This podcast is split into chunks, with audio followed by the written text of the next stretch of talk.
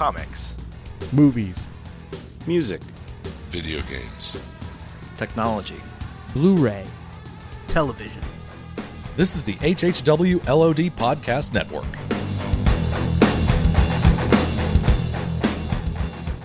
Uh, hello, this is Guillermo del Toro, and you're listening to Out Now Podcast.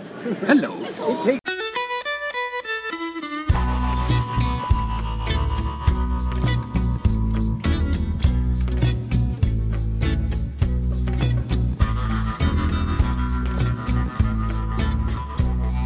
Are now recording, this is Out Now with Aaron and Abe. I am Aaron, and Abe, Abe, Abe, are you here? Ooh, it is me from beyond the grave. hey, Abe, you finally made it on to one of our special horror bonus episodes. Indeed, I did.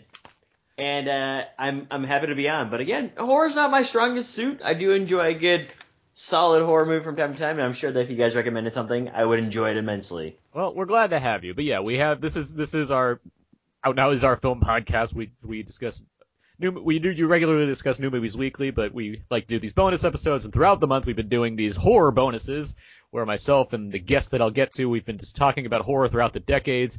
And uh, after the you know from the 20s to the 80s, we're now finally at the 90s, and we're going to do a, an episode here where we're talking the 90s all the way up to now. So we're going to try and do as much as we can there. Um, and I finally have Abe to join us as well, which is wonderful. But as always, joining us for this podcast, this bonus horror special, we have from Naptown Nerd and Why So Blue, Brandon Peters. We're gonna have our souls torn apart because we went through that whole '80s podcast. We talked forever, and we didn't even mention Hellraiser much at all. Wow. From, from JoBlo.com, it's Jimmy O. Yes, it is. I can't. We didn't. We didn't mention Hellraiser at all. I said the words Hellraiser, Hellraiser once. Oh my god, that's wow. Wow. That is sad. It's too much information. I, I'm telling you, we need to just do 80s again. And Wow. from StarPulse.com, Jason Coleman. Yes, me and my boomstick are back. And if I was there, I would have damn well mentioned Hellraiser. You say that now. You say that now. yes. It's been a good, you know, week since we recorded this, this last, or not even, it's like been a few days since we last recorded. But with that said, I was able to watch Terror in the Aisles, uh, Yeah. which you Oh, guys what'd you think, by it's the it's a lot of fun. It's like Oh, great, right? I feel like I That's haven't been able great to one. I haven't been able to watch nearly as many horror movies as much as I would have liked to. So it's great to watch one movie that combines like 60 different horror movies into one. yeah. And, it, it's we- weird because usually those uh, those clip movies are so lame, but there- it, there's just such a funness. It's it, it really felt like an 80s a- 80s celebration uh, instead of a clip Yeah, show. that, that, that, that- absolutely. That one had love. That, It, that it felt like a it felt like a great Simpsons clip show except horror episodes in an hour and a half. yeah, which was wonderful. absolutely, absolutely. I also got to watch Nightmare on Elm Street 2, uh, Freddy's Revenge, so which I hadn't seen in a long, long time. And yeah, I recommended know. that? That- That, that- must have been that must have been Jimmy. that that movie that movie is super gay, as you guys were saying. it's really no, super gay. Holy Super- mackerel! That's not a wow. slights or anything How at all. That's just that's literally Tell the way to describe that movie.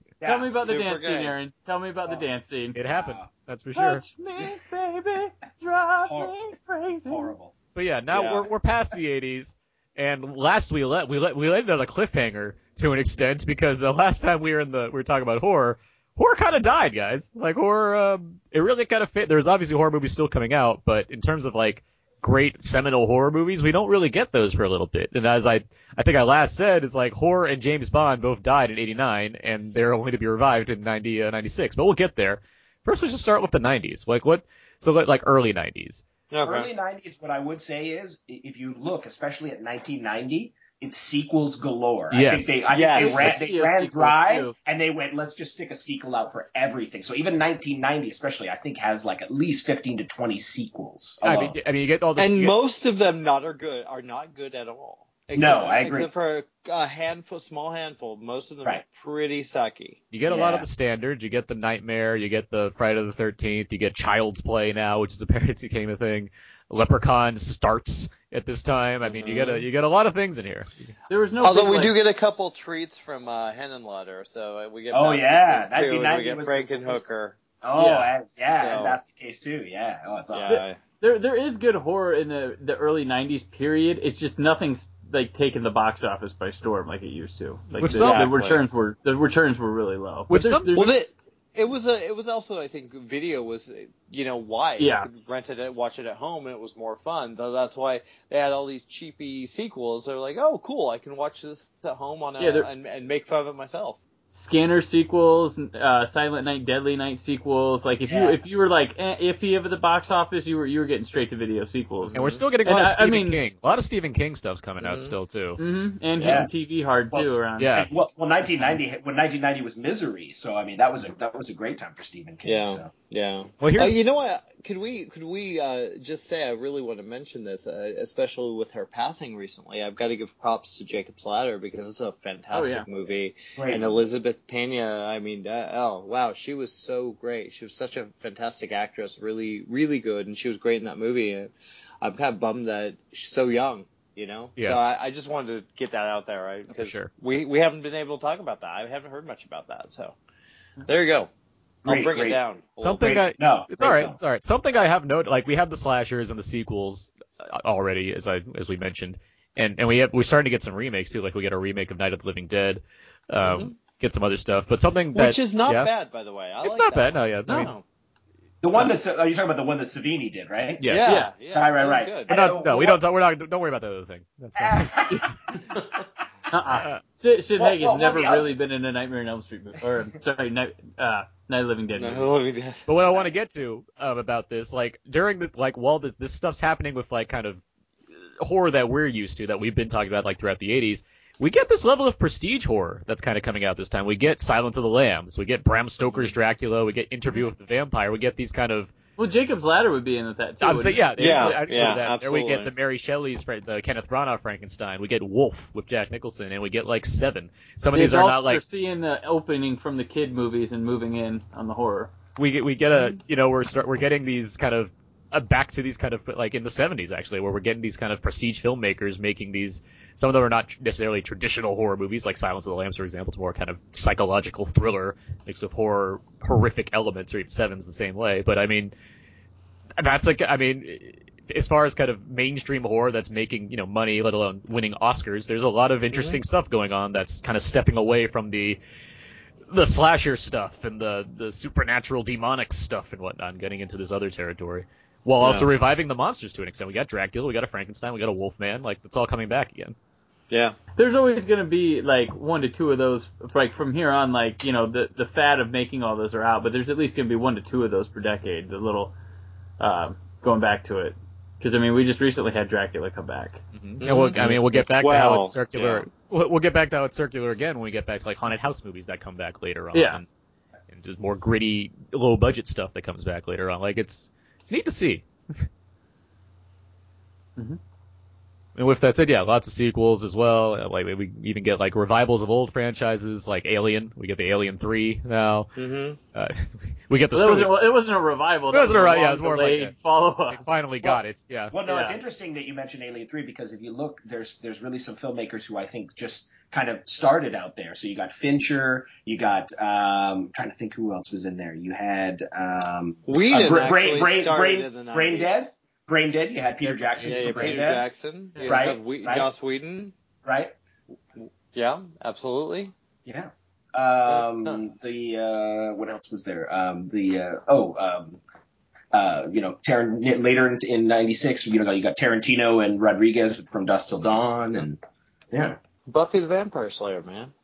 Yeah, Joss Whedon. He, he didn't direct it, but he wrote it. He wrote it, I'm, yeah. I'm just saying, Right. man. He- he- It's Joss Whedon, man. Then he did it. Then he did it his own way. So. Yeah, exactly. before we move into the next kind of era, which we'll get to, uh, you guys want to mention Clive Barker? Yes, Clive let's talk Barker, about the well, Nightbreed oh, And- of course, and- in 1990, yeah. and everything. Everything with his name on it at that time, you're like, I gotta check this out. Like, because Now, why is that? Hellraiser. What was, what was he doing that made that that way? He was a, a really he was author. He was a popular ar- author, and like his uh, artwork was really something cool. And he, made I mean, he was behind Hellraiser, and Hellraiser was like the next thing. There was you know the the Jason and the Freddy, and then like Pinhead came around, and Pinhead was Mhm. complete, something completely different. I don't even you know he gets thrown with him, but he's not a slasher villain. He's a completely No, something there's- completely different. But there- I mean, It's There's, a definitely, Casino there's definitely an originality. Yeah, there's a there's an originality and, a, and an unpredictability to all of his early work. You know, not just from Hellraiser, but from Nightbreed, and then um, the one he did with Scott Bakula, uh, Lord of Illusion. It, whenever you whenever you saw a Clive Barker film, you know, you, you knew it was going to be something unique, something different, something you hadn't seen before. So, which was really surprising to me with Nightbreed. You know, how it's now come out on Blu-ray special edition. That that at that time, you know, since he was so prolific, that they would you know lean on him at all to change anything because really, I mean, nobody was doing anything like he was doing. So it's it's a real real welcome treat for now for fans to be able to see that original vision that he wanted. Because anything Yeah. that Clive Barker did, I was always like, if his name's on it, I will go see it. So. Yeah, I mean, and something like like Candyman too. Candyman, he, I oh, think he only absolutely. He wrote even that though he and it was that movie's think- amazing. I think Candyman is actually. I would even put that on a higher level than most. That I would even put it near, not necessarily on the same sh- shelf as Silence of the Lambs, but it's pretty close. It's a. It's an adult, it's an adult focused, you know, horror movie. Mm-hmm. Yeah, like that's and that's what it is. It just, I mean, I didn't have the, com- I don't think it had the commercial appeal of those with that No. prestige, but no. it's right up there with them. It's like maybe like the adult Freddy Krueger, maybe. Yeah, yeah. Maybe. With a with a, again a, It a got really, good reviews too. Like it's not Yeah. like it was a you know just like another thing that came out. It was a well received horror film. Mhm. Well, you had, you had, well, you had, you know, uh, you know, Tony Todd, but you also had Virginia Madsen, who was a, Yeah. who's a Who- fantastic Yeah, actor. Xander so- Berkeley. And Xander was in there, Berkeley, yeah. Xander Right, Berkeley, right. yeah. Right. That's a great movie. And, uh, you know, it's that's one of those movies I, I watched I think last year, and I was It holds up stunned really how. well. Yes, it does. It's a beautiful film, and it's still scary. Still truly Yeah. scary. Well, yeah, saying things into the mirror and then it comes out and gets you. Like that's not good. I don't want to be a part of that. Why? Let's get. why not? Might be fun. Mirrors are Well, sacred, really. Jimmy. Yeah. Well, it's the it's the set the settings that Virginia Madsen like travels to, like where there's the paintings on the wall and bro- you know, burn out, broken down buildings and stuff. It's just kind of Mhm. really di- disturbing in some uni- in a unique way. Another one to add. And and one of the best scores. I got to say that one of the best scores uh, of any horror film. That scare. That that is a scary, scary, scary. Uh, some the music in that is brilliant. It's great. I want to add real quick um, another filmmaker that's kind of new. Uh, we get Guillermo del Toro with Cronos comes around. in Yes. 93. Right. One of the Yeah. best vampire movies ever. Yes, It is great. And then and then what's what's interesting about Mimic is the same thing happened with Mimic where you kind of watched it and you were like, uh, it's all right, but then you know you realize later, you know, when DVD special edition Blu-ray came out that they had totally messed with that with his vision of that movie. Um, so that's an interesting uh, one, just like Nightbreed, um, where he comes out and he kind of talks about it in a commentary and talks about you know what he wanted for the original film and how things got askew and stuff. It's interesting how a lot of these guys, you know, even in their even in their heyday, you know, like like Clive Barker would have a studio on them like that. It's just so weird to me. So, um, but it's interesting to be able to see that and revisit that later. So, One more thing I want to one, one thing I want to mention before we move into into Scream um, is another Wes Craven film, which I think does a lot of things that Scream would kind of not necessarily perfect, but you know hit on again, which is New Nightmare. Yes. Um, I've said I've said in the past in the last Right. episode that I'm not a huge fan of the original Nightmare on Elm Street. Like I appreciate the idea, I appreciate the Freddy Krueger villain, but that movie overall just seems it seems like a great idea that's in a movie that I just don't respond to all that well. New Nightmare is my favorite movie of that series. I love New Nightmare. I think that movie absolutely delivers on what the premise could be while still being scary and gross and has these neat makeup effects and ideas. And it's self-aware. It kind of gets what it's doing a little bit before Scream starts to, you know, epitomize the idea of get of being self-aware. Um, but I'm a, I'm a huge New Nightmare fan. Like that movie. I It's legit good. agree. Yeah. I agree completely. And, and if you were, I don't know if you were in LA at the time when that came out. The the the Northridge quakes happened. Uh, it Hmm. was soon after that time. they went and got real time. footage. Yeah, and it, it was ve- it was terrifying. It was like you're watching the movie going, oh, flashbacks, horror. No, I think it's a wonderful movie, and I, I think it was actually uh, uh, Heather Langenkamp's best performance. Oh, in yeah. Oh yeah, she's- she she's goes from she- she goes from being she, each movie she she's in she improves. like she, she's grown as an Yes. actress, yeah. Right. yeah. But, and, Yeah, but I you get agree. like so you get a That- real meaty part for her to play where she's playing herself reacting to what she's experienced as an actress in the past within a horror movie. It's very it's very creative. Like I think it's a really Yes. genius idea of a movie. oh, absolutely. And that, and the other thing about that movie that makes it so great is it definitely feels like Craven untouched. Like that, that you know, I, I know that that was where, you know, he and, uh, the head of New Line, Robert Shaye, had kind of mended fences, and he and he sort of got carte blanche to do what he wanted, and you, you could feel it. You feel, you know, the original interesting ideas in that movie. That's that's pure Craven. That movie. I mean, that movie, the movie postponed Freddy versus Jason, but I mean, for good reason because the movie turned out great because they brought they brought Mm-hmm. um, Cunningham and Craven together, you know, to make you know Freddy versus Jason at the time, and well, they brought when they brought Craven back, it's like, well, I kind of have this other thing I'd like to do, so they you know they wound up going with that, and then Cunningham did a couple movies in the meantime before that could get off the ground. But I mean, I think Craven was originally brought in to collaborate with Freddy versus Jason, and wound up doing New Nightmare, and then just leaving his hand, leaving everything untouched. But yeah, New, I mean, Nice. New Nightmare actually, you know, he took his villain that had become sort of a joke and He made him it terrifying scary again. Yeah, Robert That's- Englund is terrific did. in that movie. He's he's, he's he Yeah. embodies that character and he does it very well when he's in very scary mode. I think that of the sequels, that's Englund's favorite one. I wouldn't be surprised. He gets a lot to do. Yeah, he gets to play himself. Who they tried to Yeah. make a Oh, yeah. suspect in the movie, which is fun. Mhm. Is that Yeah. one of the first times it was like Wes Craven's something? No, people under the stairs. No. Go up the stairs. and- Okay. Yeah. It seems like that And, one's the only one Wes, that has Wes like. the- Craven, it seems like the only one that Wes- has like the moniker. Wes Craven of- shot. Yeah. Wait, Wes Craven's Shocker? Is that what you said? Yeah. Seems like that's one of the few ones where like that's in the title though. Like uh, you don't call it just New Nightmare. It's like Wes Craven. You don't call it Wes Craven Scream. Like but like Yeah, Wes- If you I'm look, it trying- up, I'm if you look actually it up on IMDb, it just says New Nightmare now. On Wiki it's Wes Craven's New Nightmare. Yeah, that's why that's why I took it because it's about Wes Craven's actual New Nightmare. Like that's Putting all okay, so putting all that said, let's move on. And I want to get Abe in this because he's here and we want him to be here. Don't worry, I'll just provide background commentary. No, it's okay because I want to ask you this question because we're getting into the new era of horror right now, and that's the Scream era. Yeah. I mean, that's where the revival of horror extent. Even though it hasn't necessarily died, it was just kind of, you know, you get some highlights here or there, but nothing out of this world crazy change the game kind of thing. And Scream did that to an extent. So I want to ask you, when did you first see Scream?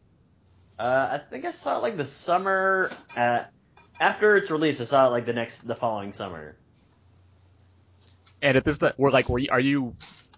And so you're, you're like a year older than me, but I mean, were you? Yeah. Did you appreciate a good horror movie at the time? Or were you just reluctant to see it, or was like, hey, I want to check this out? No, I I was reluctant to see it, but I had older siblings that were that did want to watch it, so they rented it from I think Hollywood Video back at the time. Um, Hollywood, what now? Hollywood Video. Okay. What, what's that? I've never heard of that. Ah, It's yes, kind of yeah. like Blockbuster. Wow, Block- Block who? Blockbuster. Is that like a Tetris game? It is, yes. That's actually the new Tetris documentary that's coming out. Blockbuster. Blockbuster. uh, but no, we watched it, and uh, I was kind of reluctant to watch it primarily because uh, I, I never really uh, got into horror films primarily because they, they scared me. And the opening sequence of this terrified me immensely uh, because it's like this home invasion thing, and she lives in like the the the the I guess the edge of town, and that never made me want to go out to the edge of town ever again, too. So And that's Yeah, when you I used mean- to be a blonde as well. right, yeah, and I and then I and then I also used to make like stovetop popcorn. Uh, So but no, it, it was a good. Uh, it was definitely one of those movies where I think it. I mean, you guys can probably jump on it too, but it, it certainly was a movie that that really, really made me think, wow, this is really creepy. They're really creeping into not like monsters anymore, but they're really creeping into people who are just really sick and sadistic. Right. Well, in turn, also you you had a movement there that started where you got all of these people that you know all this cast that looks good. You know, it's Mhm. definitely definitely Ah. starting starting that thing. You know, the Well, faculty, production value, Halloween H H two O. I know what you did last summer. Urban Legend. It was all like hot young people now infused into these into these horror films. You know, to try. I think you know that which was kind of interesting. Yeah, you don't really have that before. You, you have certainly you have teenagers, but you don't necessarily Right. have like a Well, I good mean- hot cast necessarily. Right. You, you That were are coming off W- of like you were taking WB actors and Yeah. putting Yes. them in movies, but back in the Yeah. day, they were taking like a, like NBC day player like guest stars on like head of the class and stuff like that and putting them in Mhm. movies. A lot. I mean, some of the productions, yes, they were really low rent, but some of the bigger ones were doing the exact same thing.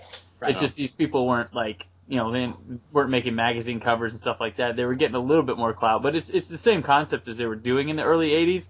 It's just you know someone like me wasn't young enough to notice that or was watching those TV shows where those kids were But it- always around. But it certainly put that at the forefront. You look at the posters for Yeah. Scream, and I know Oh, it was yeah. last summer, and you see these these hot teenagers that were. it was are never right there. the leads of those shows. No, it was never like someone like the leads of them. Show. like, yeah, Neve Campbell, that's that's humongous. For Yeah, the but time. I mean, but you, I mean, but you get like a poster for I don't know, uh, prom nights, and you don't see Jamie Lee Curtis. Like it might say Jamie Lee Curtis somewhere, but her face is not the center of that poster. You look at something like Scream, or again, I know what you did last summer, and you see all the kids. You see, and you don't even see like a killer. You see like you know some image of like someone holding their hand over their face, or And then, yes, they Like, they it's really promoting- the same poster over and over. Yeah, and exactly. over and over. that guy got Yeah. the, that floating head guy got the raise on that one. But I mean, yes, he did. He did. I, I miss. Uh, I mean, you know, my my, my favorite post, poster. Just going back to the '80s really quickly was the Funhouse, the original one with the the that snarl and the teeth and the gore. I just uh I just I got Funhouse and um Sleepaway Camp and um Nightbreed. I ordered all those on Blu-ray and the two of them Oh, came in today. So I got those I saw those original posters. Yeah, the original posters are great. Okay, just had to step back again. Uh, cool. We- yeah. So yeah, with that said, yeah, so Scream happens. Kevin Williamson comes out. He he develops a script for like a you know this kind of slasher movie that understands the rules of slasher movies, and it's huge. Like it's a huge hit. It, it's, mm-hmm. it, it, Yep. it and it changes things. Like we get a lot of this kind of stuff, even stuff that Kevin Williamson worked on and didn't really think would be a thing, and then became a thing, such as I know what you did last summer, which is terrible. Mhm. But it- Mhm. and Wasn't wasn't te- wasn't teaching Mrs. Tingle in there too? Teaching Mrs. Tingle is in there, yeah. She's Miss Right. Daniel, um, Yeah. Get the uh, faculty, disturb- which I like quite a disturbing bit. behavior. Disturbing behavior. Right, oh right. Oh, yeah, I Oh, Disturbing behavior. I remember that one. Wow. Yeah, there's a faculty, which I, I actually I like the kinda faculty that. quite a Yeah. bit. Yeah, Yeah, I the think, we- I faculty's think really good. I think we talked about We- that. We talked about Josh Hartnett as, as well, and specifically about his performance in that movie, which I thought was really, really strong, man. Well, you know, with Halloween H2O, it it it, it, it kind of scream kind of screamified the Halloween series. Yeah, Right. yeah. Yeah, and it, You know, Yeah. like, even the floating head poster. Same poster, I remember yeah. that. I was like, ah, come on, you're killing me with that. Yep. Yeah, but I mean, it, it brought back like Halloween was dying with Curse of Michael Myers, and then it's immediately like a couple years later, boom, because they were working on a straight-to-video sequel to Halloween Six. They were gonna get away from all the Thorn stuff, but that, that the next one was straight-to-video, and the Scream helped to revive Halloween. Yeah, And, I- yeah. and, and I mean, look at that. And I mean, look at that cast. You're talking about Michelle Williams, Josh Hartnett, Joseph Gordon-Levitt. I mean, that was some pretty. Adam talent. Hann-Byrd. That, that was one of the best death scenes for Joseph Believe Gordon-Levitt, by the way. Right. Jodi Lyn O'Keefe was big at the time too. Yeah. Right. Right. Right. Right. Yeah. Right. Yeah. So, and yeah, and Adam Arkin, Adam like Arkin Arkin, who's yeah. really good in that movie. I was just watching it. He's like, he, he tries. He's doing his. I, you know what? I like that. Movie terrible in that movie. No, I like was no. I, I like I like H2O. I think it's solid. Yeah, it's his fun. delivery of the his delivery of the nipple rings line is hilarious. It so- is. Yeah. Yeah.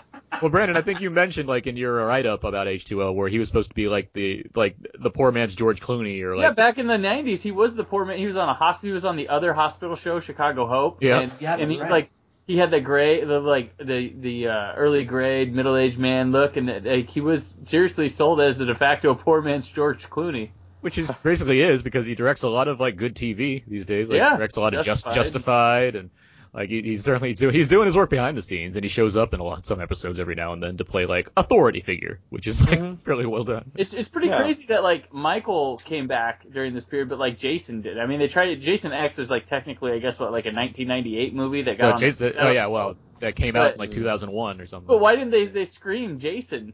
Like that's really weird that they didn't just go tack onto that with Yeah, know, yeah. some of the other ones. Like what afraid, it- like what was Craven doing? What after after I mean, New Nightmare? I don't know. Maybe like he was making scream. That's talking about. He's making scream movies. Yeah, yeah.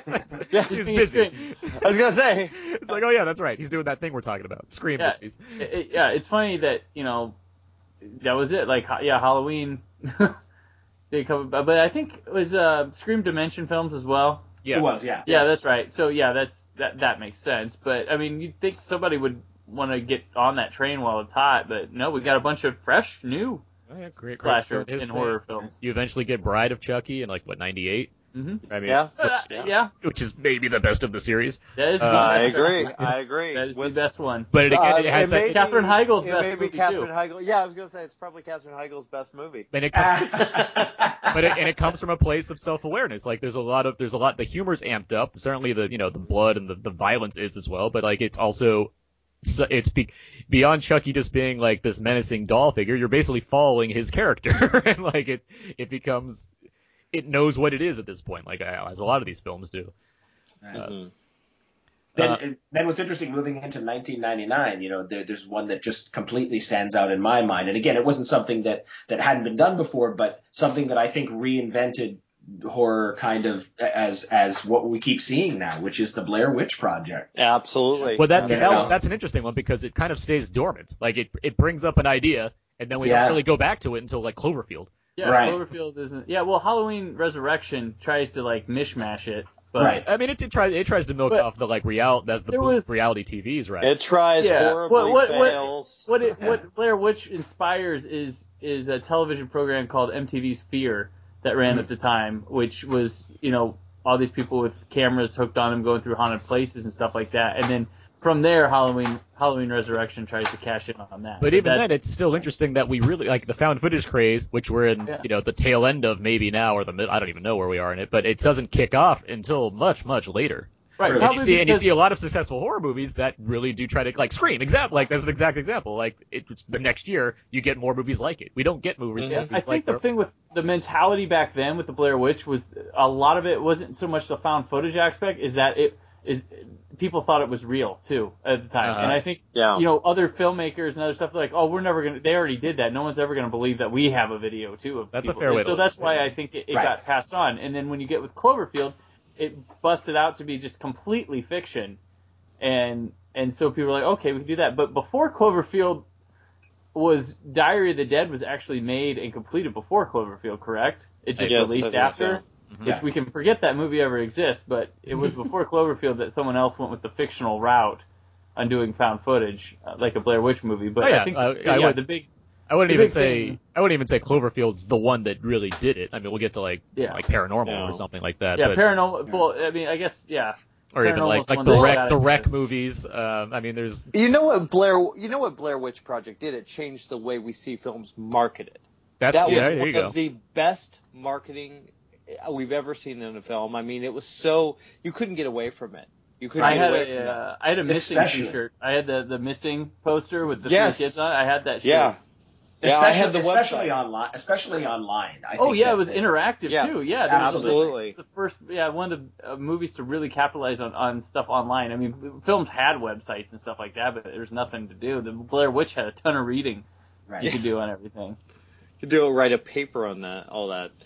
Amazing. Before we move into the 2000s and kind of remake land, um, let's Shark Attack. Well- Casper Van Dien. Is that what we're talking Oh, about? No, I want to. Well, kind of because the '90s, like along with the Scream stuff, along with the Scream stuff, you do have a lot of traditional kind of monster horror movies. You get that you get a lot of, you, you start to get this mix of CGI and effects, where you get movies like Species or or Mimic or Deep Rising or Anaconda or The Relic, which I also watched yesterday, uh, which holds up quite well. Actually, I like The Relic quite a bit. Or like Huh? the, or the Frighteners. I mean, and Sleepy Hollow, which we've talked about before. Like you get a lot of this kind of this mix between uh, early CGI and and like the not necessarily the last rings of uh of makeup effects, but it's kind of trying to combine the two based on the mon- modern times catching up with these with these horror movies. Species Species was kind of like, not only do I get to see this like cool monster horror movie, but I get to see this really hot girl naked. Yeah. Yeah. That that Yeah. was the, that was the young boy cell of Species. Right.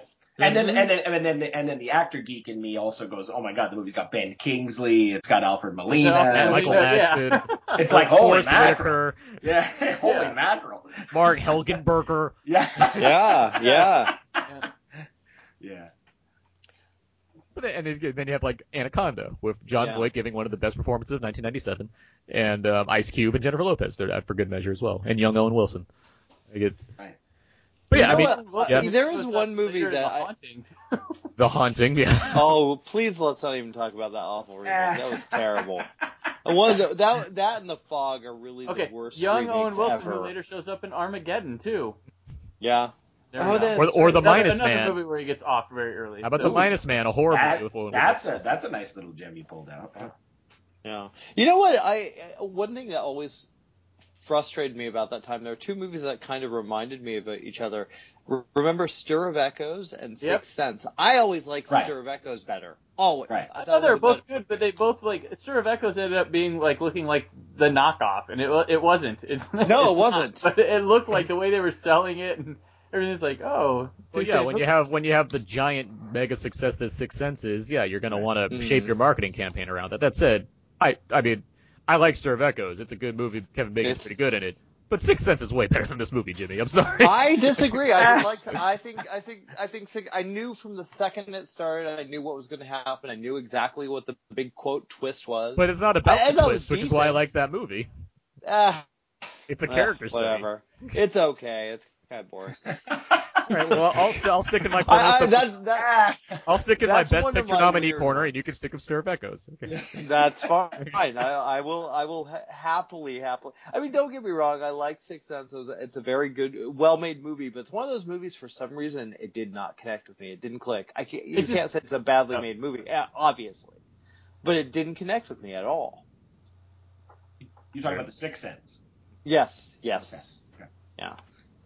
Uh, okay, wait. Before we leave the uh, the '90s, I got I got two recommendations. By the way, Forgotten Friday flick. Uh, the Addiction, which I don't know if any of you have seen, the one that Abel. Lily Ferrara did. Taylor. Yeah. It's oh my god, it's like Great arresting. movie. It's it's it's definitely an interesting take on the uh, on the vampire genre. That's kind of tasty. The Haunting And- Lili Taylor. Uh, yes, The Hauntings Lili Taylor, exactly.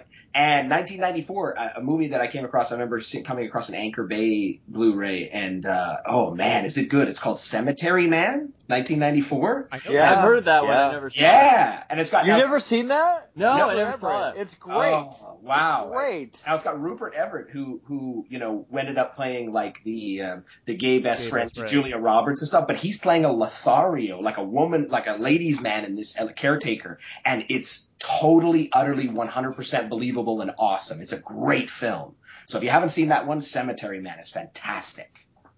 hmm I agree. There you go. So moving into the 2000s, we're coming. We're still like, we're still in that weird kind of scream era. We get like another couple slashers. Like we get like a what, what was that one? Valentine. We get Valentine. starts ending Right. around Valentine. terrible. Yeah, it is. It's terrible. Terrible. Although oh, come on. It's terrible. Valentine's was terrible. that bad. Wasn't even watching. it's a good mask. Got a if you I would rather. mask. I would It's rather watch Urban Legends Final Cut. It's just a, it's just a silly little romp. That's that was. Come on, Final, it's. Desti- Fi- Final Destination. Then we get Final Destination. There you right. We get, Yeah. we get the start of that franchise, and yeah, we get yeah. and we get Jason X, which I love. Jason X. is- I do too. It's, I- I- hilarious. yeah. Yeah, I thought I was like the only person who liked that movie. No, that movie's No, so, I, we, it's There, so there much are some people who just can't take. I mean, you'll find those Friday the Thirteenth fans that take their Jason like way too seriously, and they hate that movie. But it's a lot of Oh. fun. There's like Oh, by the you're at part ten. You are at part ten. Okay, like of a, a movie about a uh, like a retarded drowned boy who comes back from the lake and just stabs kids in the woods. You're at part ten. Okay, lighten up. It's surprising Yes. that they didn't like it. Like Leprechaun couldn't hold on to the idea, so they had to go to space in part four. But it took Jason ten entries to go to Pinhead space. went in part I four. And he hasn't done a rap one yet. Yeah, there's no. No, Jason- Jason, Jason in the Hood. Well, also notable too around the time I think maybe was it late '90s or was it the first year 2000? Hellraiser goes straight to video, and that's like the first like major player to go to video because I'm not I'm not counting Leprechaun as a major player here, but um, Would you say it's? I mean, besides like the iconic image of Pinhead, would you say these movies? dude, were one, like, two, three, and four were all. I mean, four was a, a low return movie. That's why Yeah. you know it was in that year of '95 with Halloween: The Curse of Michael Myers. That was the big uh, one two dimension. Oh God, we need help. Here comes Scream, yay! But Yeah. I mean, Hellraiser was pretty. I mean, it was pretty up there. They probably could have gone with another theatrical release, but they did uh, Inferno, which was actually, in my opinion, better than uh, most of their theatrical releases. It was a little Jacob's Ladder type story. Mm-hmm. But- yeah, it's a pretty decent flick. It's Yeah. and but yeah, Pinhead went to straight to video and never looked back. So far, So We all- far, yeah. Well, yeah. If, if they keep remake they keep telling happens. us about a remake, but threatening is more like it, but yeah, they're, they're... we al- we We also all- we, we get a we get a Jeepers Creepers. We get Oh, one. Let's not talk about that guy. I, I hate that guy. Oh, Who, Victor Salva. Yeah, I was wait- I was Pow- waiting Powder's. Victor Salva. That's weird. Yes. Uh, yeah, I- he's I- been he's been involved with some stuff that we don't need to get into. Yeah, we don't need to talk about pedophile. But We Jeepers, really Creep- Jeepers. Creepers has a really good like first 15 minutes. yes, it Yeah, does. that's the, the, it. the truck chase stuff that's really great. I I mean I was never big on that movie though. I, I No, don't. I agree. still haven't seen the sequels. I, I just. There's eh. only is there a third sequel? I know there's the second one because I saw that in theaters. Oh wait, they're they're trying to do a third sequel, and guess They're who's trying, game yeah. for it? Justin Long's game for it.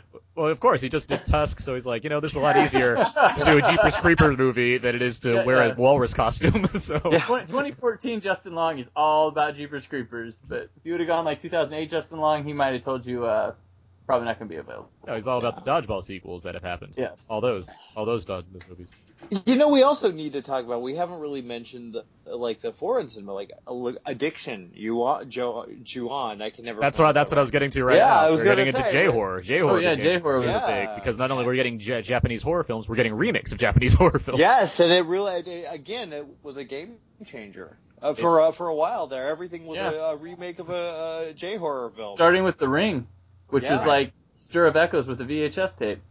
Right, and if you and if you actually go back, you know, in, and look at some of the uh, the DVDs and Blu-rays and stuff, if you look look up Tartan Extreme, they used to Yep. you know put out the, all Oh, the original um, you know Asian horror flicks, and there was some tasty stuff in there, man. There were, yeah, absolutely. Yeah, no, like So you yeah, can they- see you can see why they were inspired to make some of these remakes. They're just, I mean, they're fantastic films.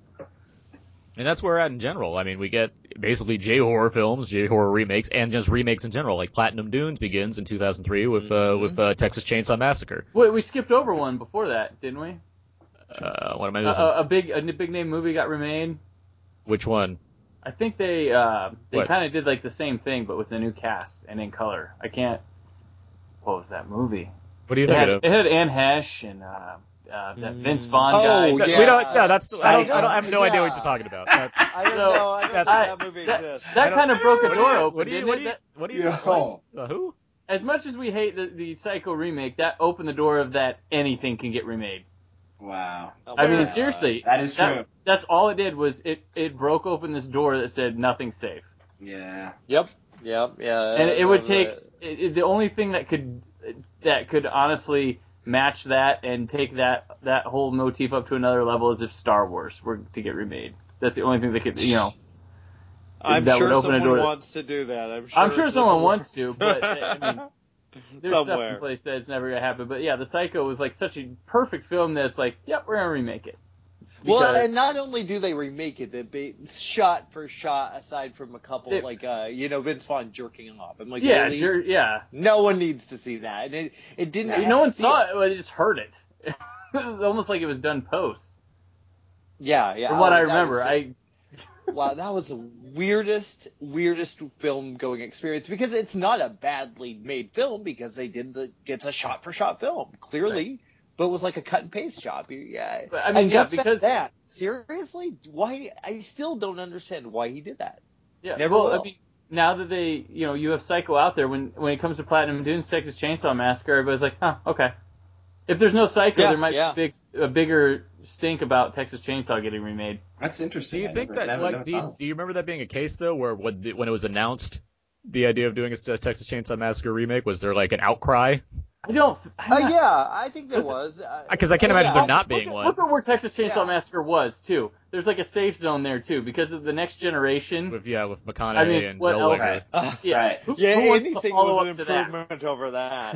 anything was an And, improvement and over every that. Texas Chainsaw Massacre, like Texas Chainsaw Massacre 3, Texas Chainsaw Massacre 4, were basically remakes.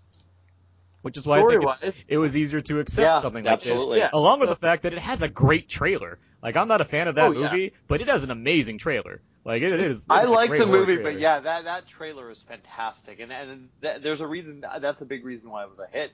Yeah. People really responded to that trailer. That, that Well, creepy here's the thing. That movie, it's not, it's not a great Texas Chainsaw Massacre remake or Texas Chainsaw like movie, but it's a great like horror thriller using aspects of the Texas Chainsaw Massacre to tell its story. Because Right. Somebody forgot the cannibalism in that movie, which is kind of important. Absolutely. Well, does the gotta- does the does the beginning resolve this? The, oh yes, yes it does.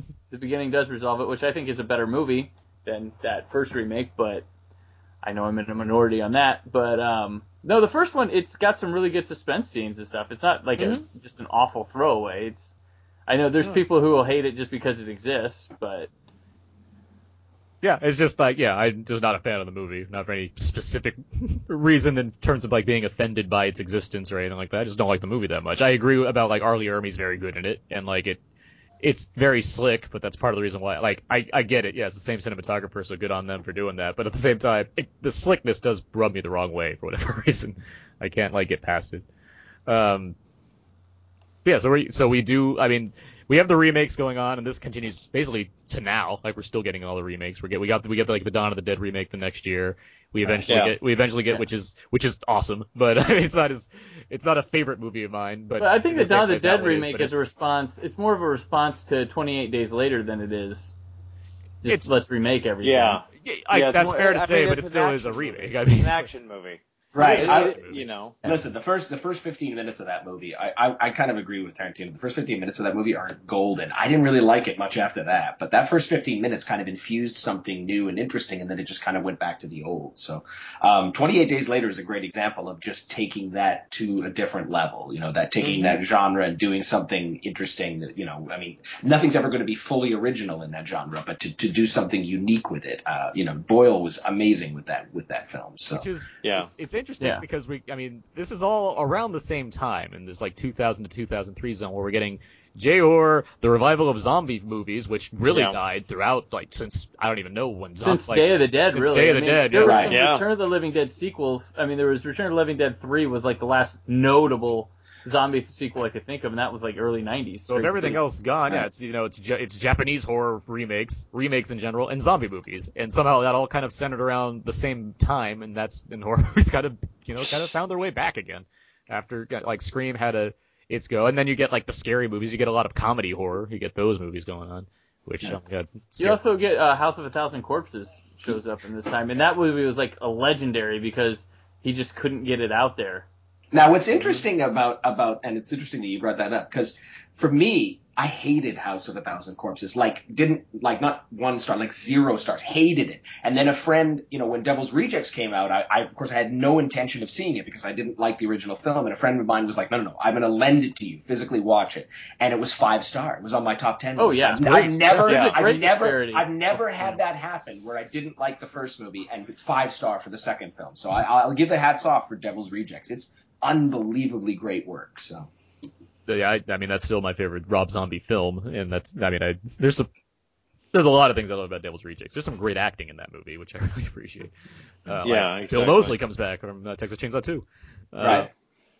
And now in 2004, let's not forget, of course, Saw takes over. We'll get. Well, I was Yes. getting there. I was getting to. We'll get there in a second. But yeah, you did All bring right. up House of a Thousand Corpses, so that's kind of this. That's that's another. House of a Uh, Thousand Corpses felt like a snuff movie to me. Like It has unf- that, but that's- an unfun snuff movie. that's what I'm getting to coming out of that because you get going, um I don't know. you man. get cabin fever in that time too. So you get this kind of the Yeah. rise of this kind of the Yeah. uh, what they're what they're called like the Splat Pack with Eli Roth and right. Alexandre Aja and Right. Rob Zombie and like Neil Guys who have a hard time getting movies made nowadays.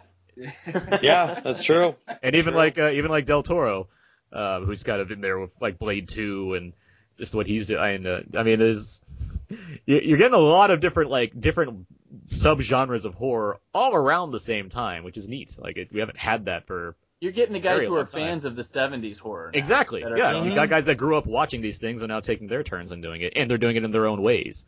And it's Yeah. you know it's interesting again. It's not just getting like interesting takes on one concept. It's getting several different concepts and several different interesting takes on them. When did the Descent come out? Is that 05 or 04? That's uh, Or 06 even. 05. 05? Yeah, yeah. I think it was. I think it was overseas. Like Oh, yeah, it was in England, The yeah, US. yeah. yeah. No. That's tr- that's fantastic, right? there. Yeah, that I, I would say that's probably one of the best horror films in the last twenty what Yeah. twenty years, I guess. It's on that Yeah. list for sure. Oh yeah. Yeah. easily. And and it's Neil Marshall who he not only makes stuff that's like, you know, gory or graphic violence, but he makes it hurt. Like that's the thing Yeah. with him that's different than just showing it off. You actually flinch. You go, oh my gosh, you feel it when he does something, and and that's that's not that's that's hard to do, especially for people mm-hmm. who watch a lot of horror like us. Like I don't get you know, there's you could bash someone's head in on The Walking Dead. I'm like, huh, okay. And Yeah. but like I see like his some girl sprain her ankle or bust her ankle in that movie. It's like, oh my gosh. And see, Yeah, that's, she she does it. She oh god, that's that scene still just and, and the sound. I saw it in the theater where Yeah. they had this amazing sound, and you're just like, oh my god, my whole body hurt after that. it's you mentioned that it's funny because I feel like Aja tries the same thing, but it just feels mean. It doesn't. It doesn't like, that's why I don't like a lot of Aja. I well, I loved I love High Tension. I still stand by that. Oh, movie. man, I think it's a I- great okay. movie. Three quarters of that movie is fine. See, I, I'm one of the, I, I cannot get on board with that ending. I I'm cannot. fine with the ending because I've always had this take when you talk to a real life serial killer who's done all, all these horrible things. There, and this is coming from uh, spoiler alert. This is coming from her perspective, right? She's not going to tell you, well, this is exactly what happened. She's going to make some fanciful story, just like I, you know, all these real life killers will make up. Oh well, yeah, I killed like I forgot what was, what that one guy's name was. He said he'd killed like a hundred people and really he'd killed twenty. So I was able to accept that. I was willing to go that route for that because it was just- so stylish and so scary. And and come on, that scene where she goes into that guy in the car with that buzzsaw, that Well, no, was there's good, beautiful. there's good stuff in the movie. I and just, it was so suspenseful. Even at the end, it was so suspenseful.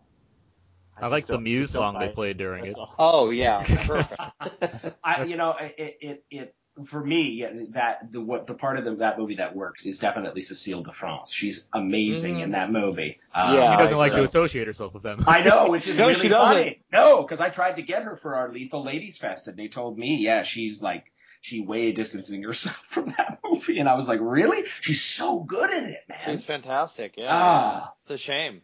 One of her, some of her best work. So now let's uh let's get to let's get to the saw. and Let's get to this thing called torture porn. Wait, we missed Doom. No, we didn't. Let's get to this thing called saw. Um, oh man. I, I didn't miss Underworld either. So Oh, dude, we didn't talk about Ha- House of Wax and and uh, Paris Hilton. Wow, wow. I like House of Wax. I'll take. I did too. Oh, oh my god. What about Hostel? We didn't mention Hostel. We're getting to that right now, Jimmy. What do- what do- What about Ko- Komodo versus Cobra? Come on, wow. Michael Pare. Okay, go on. I'm done. ABC. so we get to Saw, and um, In, in Jimmy's defense, Komodo versus Cobra does star Scott Patterson, who does star in Star Saw five and four. So Yes, there he, go. he was just transitioning us. that means you have Thank to watch you, his acting and all of those things, and I don't like Yes. I don't like that one bit. Uh. But yeah, we get so we get Saw. We get Saw, and it's another kind of game changer because it's the, one of the fir- one of the movies where you suddenly get this tagline of if it's Halloween, it's Saw.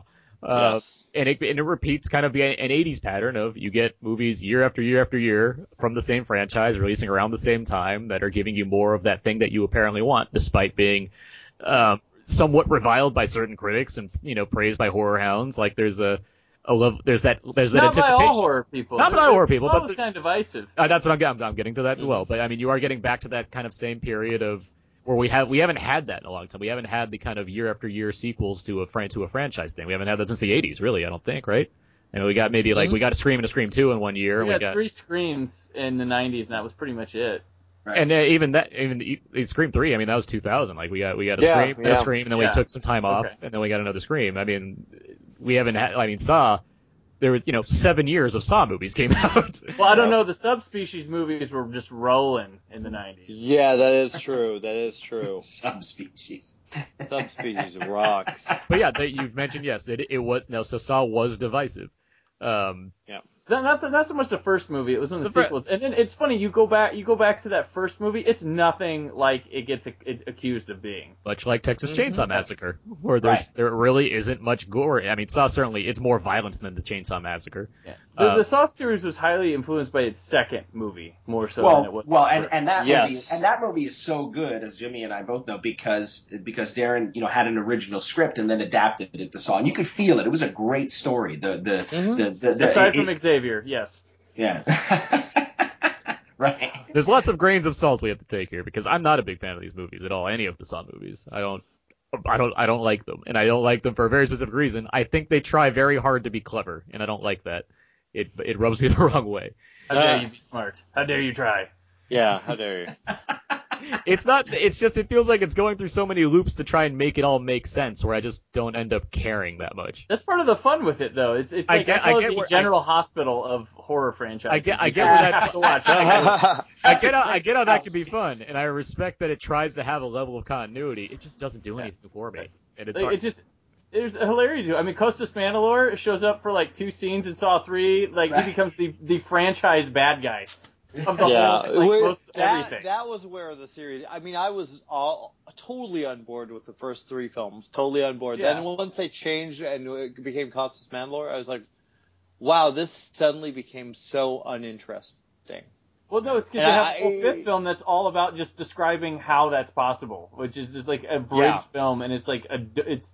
You also have Scott Patterson in the lead in that film, which is Mm-hmm. troubling. And then, but I thought Saw Six actually was surprising that J- Diamond hidden within like the roughest run Mhm. of the franchise. Well, like, you know what? S- Saw Six was good because it totally it totally attacked the the uh, healthcare and all of Healthcare that. It was kind of like yeah. a, yeah.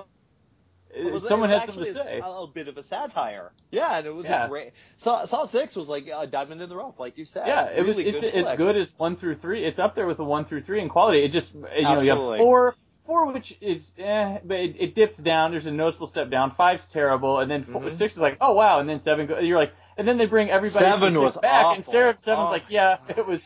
It was uh, it only lightning does not strike twice for this these people. No, You mentioned something with six where it, it tries to, you know, it's like a social commentary essentially within a horror Yeah. film, which is what you know a lot of great horror films do. They, you know, have Yes. something, have an agenda, which is why I like the Hostel movies more than Saw. I feel like they're simplistic in what they're delivering, but there's so many ideas that Eli Roth's bringing to it in terms of xenophobia and other such things involving kind of uh, s- s- I social understanding. The first Hostel movie.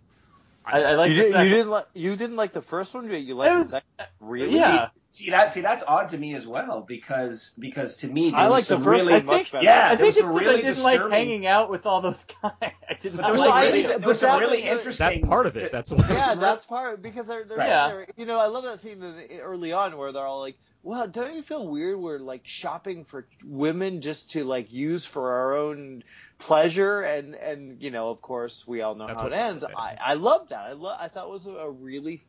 I mean, simplistic, sure, but it, it was entertaining. I was happy to see that. and there was some disturbing stuff in that in that in that movie that I think you know I, I it wasn't not planned, but I that I think surprised Eli Roth, like the scene in the locker room where they're talking so you know so nonchalantly about you know what they're going to do and that all that stuff. And but then what he did was he took the things that we said, oh wow, that was even more disturbing than the actual like torture and stuff like that, and he made the second movie all that. that, And for yeah. me, it, for me, that didn't work because it, it, it in small doses it made it so much more poignant and it was like he went oh okay i'm going to take all the things that everybody said were really scary about the movie and just fill the whole movie with that and it, it just didn't work for I don't me know, guys. I like the multiple perspectives in that second movie, though, where you see like the buyers from the outside coming in to do this thing, and you see kind of reversals of their attitudes on it. I like, I like that mixed with the you know returning of seeing you know helpless people being brought into this situation. I like seeing the blending of those ideas, and it's funnier. Uh, given Yeah, how given It how is we're funny. seeing what's her name? What's the Heather Mazzoro? Heather, Heather Matarazzo getting Oh, yeah. sweet innocent little girl get that like who's was a grown up. hard. That I That's- hated watching Mi- that. mixing scene. how are you gonna kill how are you gonna kill humor. Wiener, how are you gonna kill Wiener dog what's the matter Yeah, I with you? know. Seriously. Abe, you there? Yeah.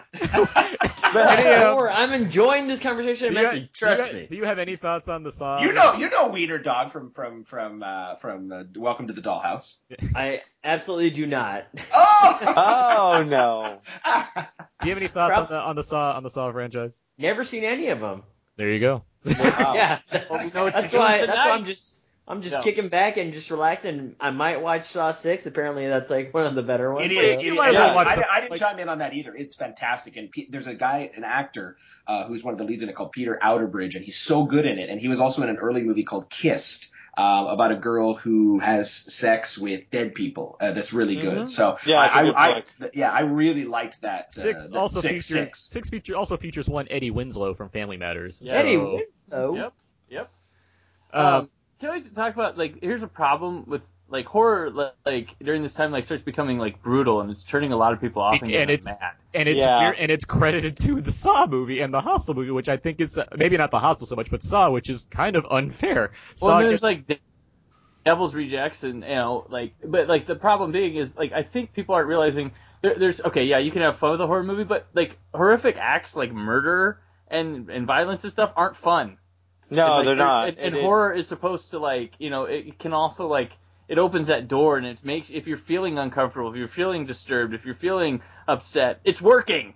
It's what it's supposed to be doing. Well, and, And- the, the thing is, there there are good examples of it, and I, I mean, we, we kind of skipped over. Uh, well, not necessarily skipped over, but there's Wolf Creek, which kind of went that same torturous route. But I, and I do think I liked Wolf Creek, and I actually like the sequel. Uh, but I it, it, yeah, you're right. Oh, gone are the fun of the '80s. Gone are the goofy.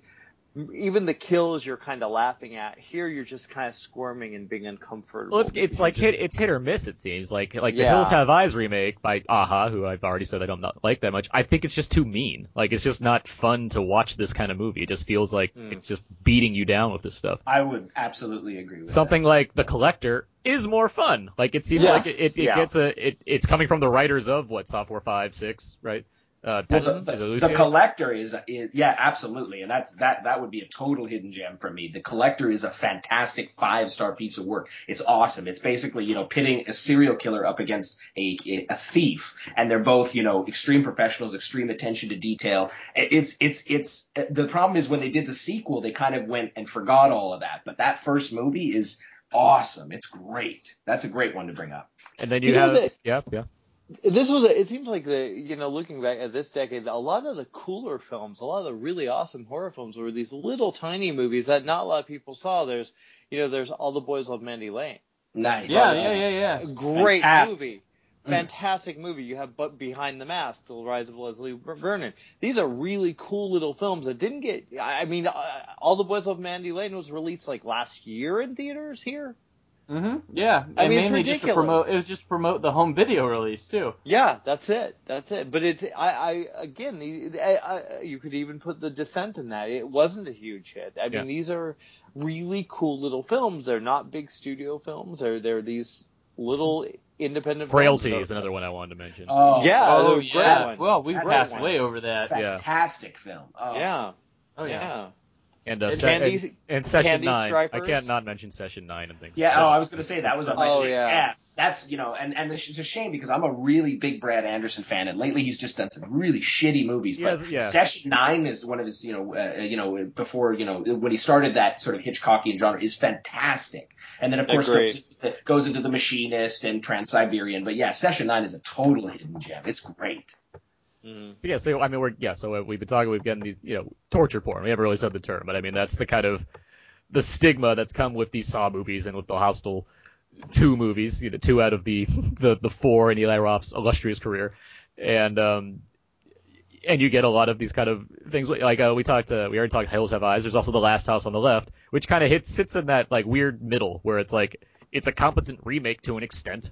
I know some of you guys kind of are hit or miss on that one, but it's also Mhm. still kind of quite violent and mean, but it's doing certain things that kind of kind of work. And you get like the Texas Chain, you get the beginning, which is also it's, a lot much more than it's a lot first one. meaner than the first one, which I think Yeah. reflects the time again. You get something like Turistas, which I don't mind Oh. Turistas, but I mean it's Oh, the, dude, that was terrible. Come It- on. Ted, But- I, I, I What agree, agreed. Horrible. I don't I don't mind that movie that much, but I feel like it, it feels like that's a movie that they had it an was idea. horrible. It has an idea, and then it like it's like, well, look look what's popular in horror. Let's insert like a whole bunch of like crazy gore to go with it eventually.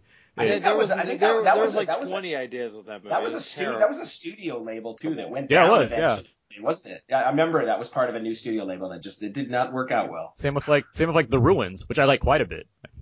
Yeah, that's no. yeah, that's a- that- no, that's a good movie. I agree. I I, like that one. But it's yeah, a big- no, it's The like a- Ruins good. But it's like a it's like a big studio produced movie. Didn't Right. do very well, but it's like it's, No. um. And at the same time, we still have zombie movies. Like zombies are making their making their way throughout this decade as well. Like on the side, you get 28 days later, you get weeks later. Eventually, you get Shaun of the Dead, you get Dawn, the Dawn of the Dead remake, you get Romero attempting to make movies again, and they're all horrible. But the, the Land of the Dead's fine. Land of the Dead's fine. Land of the Dead's fine. That's I all like it Land of the That's Dead. all it takes. He put he put his name on his gr- grandchildren's movies. That's all. That's what I, I put it as. Put it as survival diary. One of his like grandkids or somebody made it, and he's like, "Ah, I'll throw my name on it. Was Uh, there, was there another one? Was there like Island of the Dead or something? Or There, No, there's there's survival, Survival and and Survival. diary. Survival's the last one you did? Right. Okay, good. And now, now like his son's gonna make a prequel to the first one, which we don't need. It's all about Ben At all. driving around. Yeah. He gets- it's only get his car gets flipped over and he runs to a house and that's the end of it. Prequel to Night of the Yep. Living Dead. Yep. there Uh. What is going on in this town? so yeah, like zombies are doing. I mean, and of course you got the Resident Evil movies that are all terrible. Um, and Well, you have that. You also have the the Resident Evil. Evil you have Underworld, this kind of fantasy element that's kind of creeping into like a bit, slightly bigger budget, action oriented horror. yeah, You well, know, it's, a, which it's that mix of like video game logic and like horror that's trying to pay off. And, but Mhm. somehow it turns into taking two classic monster ideas, vampires and werewolves, and making them very, very boring, which is all that I see when I see Underworld. Yeah, I, I see. See. I, I disagree though. I, I think Resident Evil is enjoyable trash. Like I just. I I'd watch Resident Evil is. again over Underworld. I can say that. I Yeah. would, I, I actually enjoy both of them for what they are, and they're not good movies. Very blue and boring? Yeah, I, I know. I- Well, dude, it's it's Kate Beckinsale in a tight leather outfit. Yeah, but you, Ah, like, you're I'm like that's a poster. that. That's a I'm- poster. no, like I'm what? fine Like I, I don't. Do I need that for night? Like and you have, dude, you have Michael Sheen. You have some talent there. It's a lot. I, I think I that's see a lot, of movies fun to with watch. talent. That doesn't make them good. Well, that's not necessarily good, but certainly I, I find them entertaining. I find they're definitely guilty pleasures. I, I'm not saying they're they're pure art, but they're definitely better than Sixth Sense. Just kidding. Oh. Just joking. Oh.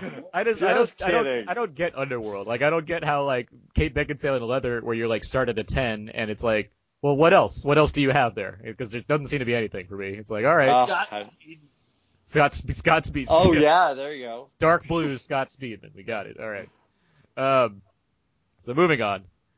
Doing pretty good at this, guys. We're, we're making our way. We're we're finally we're actually yeah yeah. Fi- we found our groove. Five weeks in. Are we Uh, onto that paranormal activity stage? yet? We're getting to that now. Yes. Uh, so like, uh, so we, it's not as it's not that that you know torture horror as necessarily worn out its welcome, although it's certainly I think it's down further than it's been. But we then get to Paranormal Activity. Now, what's interesting about Paranormal Activity is I remember dragging Jimmy to a screening of that movie.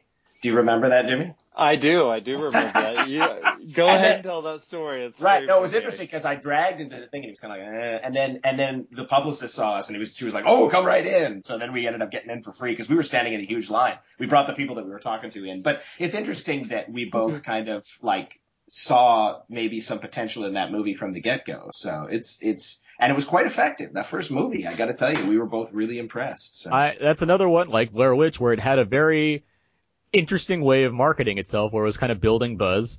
And like you'd have to like you did the thing where you like request the movie to come to your town, that kind of thing. Even though it's probably coming there anyway, just making you feel like you did something to help it.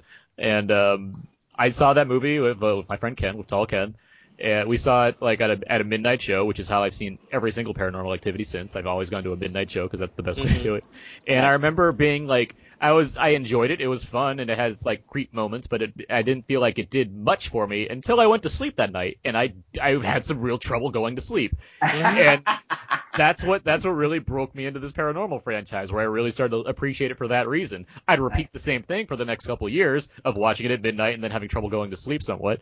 Fourth one, not so much. Didn't do that for me. Yeah. Neither, neither Fourth, did the neither did the fourth are marked the ones. uh, the marked ones. They, they- I, Although I the like first, the marked ones more. Hey, than hey, but- confession. I've only seen the first one. Mm. Really? The third Yeah. one is great. Then check out the third one. the third one is Yeah, great. the third one's really fun. It's a lot of fun. Okay. The 3rd I've- one, I've like, because seen- the I just- first, the first one does that thing where it's like it's trying to make it seem like it's found footage, like it's trying to like attempt to like to tell you that's a true story, even though you you all know it it's not.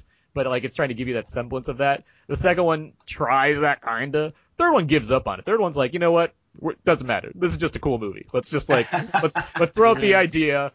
Like I think the first two don't even have like credits. They have like the kind of like presented by Paramount and that's it. The third one Yeah, even the makers of Catfish. the, the third one has Oh like it, it, yeah the, it is really yeah It is the I third know, one. I yeah. know, I know. which all, Catfishers also had a great marketing campaign. It got people Right. into seats. May Oh, not have been it did. about what they thought it was Yes, about, but it- it got yes, people it into did. seats. Yeah, absolutely, absolutely. Um, but the second one, I'd give a little more props to the second one, and I'll tell you why. Because it, it I think you know, uh, who was it? It was um, uh, Christopher Landon who wrote that one, and I, I was actually quite impressed because he didn't make it a prequel or a sequel. He kind of made it both, and I thought it was actually kind of clever. No, Um, I was, this, this is funny because I just told you I don't like the Saw series because of its attempts at continuity. I really like the Paranormal Activity films because of the continuity. That's why I keep going back to them. I really Right. enjoy this story. I'm looking forward to seeing funny. where it goes, even if Uh, yeah, some yeah, I'm episodes- even- Well, I, I shall have a marathon, and then we'll come back and do the epilogue podcast. sounds, sounds good. I'll rewatch the Saw movies and you watch all the Paranormal Activity. There we go. I'll start it by going to, to to the theaters this week to see the 10th anniversary of Saw because if it's Halloween, it's a franchise that's really old. And Yes. uh, You can, you can probably There you buy go. the first one on Blu-ray much cheaper than that ticket. to go see yeah, Saw. I Now- gonna say. now I've said all this stuff about Saw, by the way. I love James Wan and Leigh Whannell. Like I, I like I've seen. I've, it's not like I saw Saw once and was like, no, this is not for me. because I've seen every single one of those movies, and I've seen Saw like I see Saw, I've seen Saw like a good three, Uh. four times at this point, and one of those times was with the commentary, and it just like the impression I always got was these are just cool guys from Australia making a movie, and I've been I've been really happy to see their success over the years. I mean, I love Insidious. We don't need to talk about the second one. Jimmy might want to, but we don't have to. And um, I I, can talk about I've loved all their one. other movies, but um, I like that. I like that movie. I thought it was, fun. I thought it was fun. I thought it was a lot. I, I I appreciated the fact that it was one. The first film felt like two different movies to me, and the the second one was like okay, just yeah, one let's bad just go. movie. Got it. No, I disagree. No, I, I disagree. It, it, it, it holds up better. I actually had more fun with the second one. I, I think, yeah, probably the first one was a little, I was, but you know, I, I don't know. I enjoyed Insidious 2 for what it was. I'm looking forward to Insidious 3. But- I think that looks really good. I, I, I have a story about Dead Silence. I liked Dead silence, but yeah, go on. Have, have What? told my Okay, Dead you like Dead story? Silence?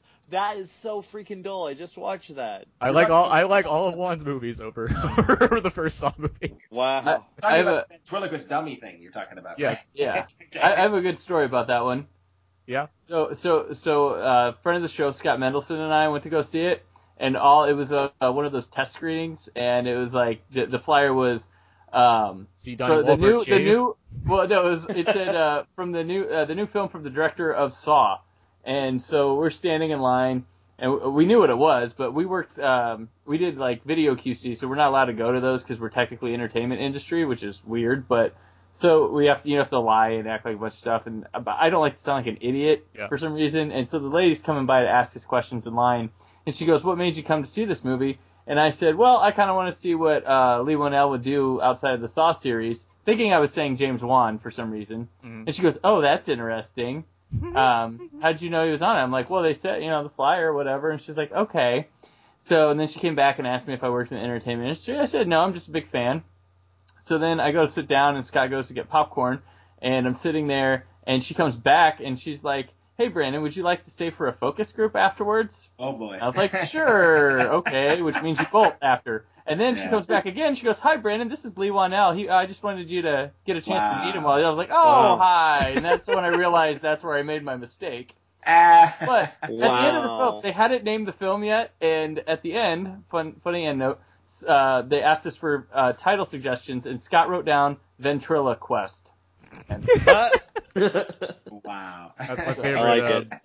My So favorite. yes, um, that's my dead silence story. nice. that's that's a good uh, uh, medieval uh, miniseries, Ventriloquist. Ventriloquist. Yeah. Yeah. Just one man and his dummy go on a quest. Um, so that's that's a bit. Why are we talking about that? because we're talking about. I have Wonder. Um, Yes. jumping back to things, we yeah we're at Paranormal Activity, and while we talked about Blair Witch Project, you know, marketing and what it did and whatnot, Blair, Paranormal, it's another one where you get a number uh, like a lot of these entries every year, and it begins this kind of boon of found footage movies. I think when Rec comes out at the same time as well, I believe, right? I think they're both Right. 2009. Yeah. Um, but Rec is the Spanish found footage horror series, Rec is super awesome. which I love. Rec and Rec Two. Rec two. I even like Rec three. Rec Three is Oh, whatever. really? Okay. It's it's up. Great. Fun, fun flicks, definitely. Great. When's the what's the fourth one called? When's that coming out? Uh, this year, um, It's like Apocalypse. It's like Rec Apocalypse. Apocalypse. Oh, Yeah. yeah, yeah, yeah. It's like it's I think it's teased at the end of uh, X Men: Days of Future Past. And anyway, it's called Rec. We did that third movie, and now we're going back to what we did before. um, but yeah, so we get so we get more of these kind of found footage attempts. We get what like the uh, what is it called, The Devil Inside, and you know at the same time, Yeah. I mean we're getting these paranormal like and I mean they they have a certain format. They have this this um you know f- the found footage aesthetic to film the movie. But what it really is, it's like a rise of demonic possession movies. We're get, we're getting back to that again, just from Oh, a new a kind ton. of Yeah. Last Oh, yeah. Exorcism. That's another one I'm trying to remember as well. Last Exorcism. Uh, I Even- hate I mean, both there's Last so many. Exorcism. There's so many of these things now. We we even get Anthony Hopkins takes his turn in The Right.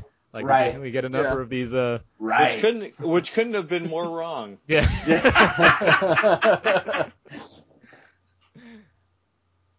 And we so- also yeah. um, we also get um, Ti West's House of the Devil, which shows up.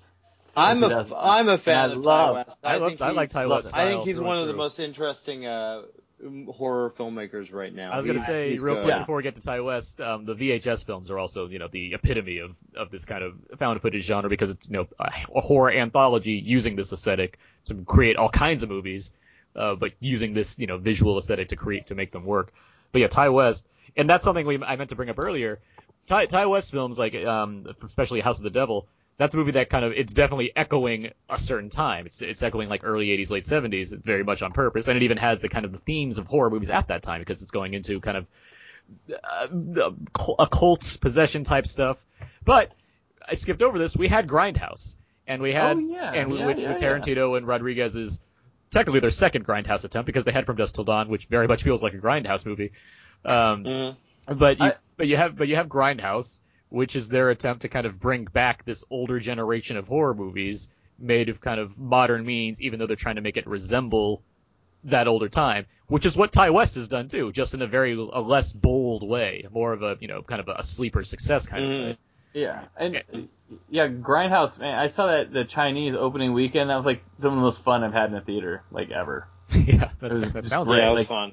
I was gonna say, especially the trailers. You know, the, Yeah. the Yeah. Beyond Machete. You know, the you know, um, you had your your Hostel guy Don't. doing uh, Thanksgiving. Don't. yeah. Uh, werewolf Don't with- was my favorite. Werewolf Werewolf- Women of the SS. the SS. Yeah. And, Yes, and yes. Nick With Cage Nicolas Cage as Fu Fu Manchu. Manchu.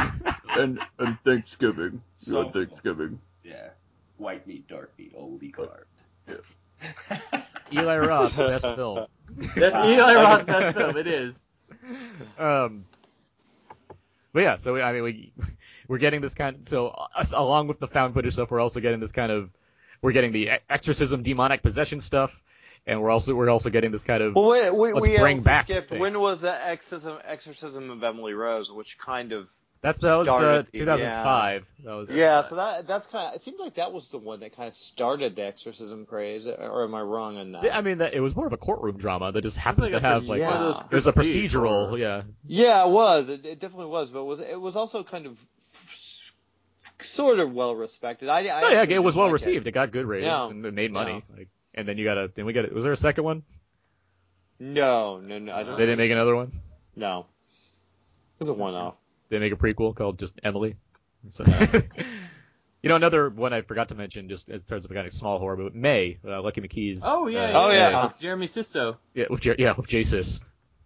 um, Jeremy Sisto of uh, a Wrong Turn fame, by the way. yeah, yes. Yeah. Yeah. Although, although, although, uh, although the one that, that arrested me was uh, Pollyanna McIntosh in The Woman. Man, that disturbed the crap out of me. that's Lucky McKee's Stuff. second movie, right? Yeah. Mhm. Oh man. Yeah. And that's another one that kind of fits the the kind of mean horror that we get. It's uh, Oh yeah, yeah. Teeth, teeth. Jess Weixler and teeth.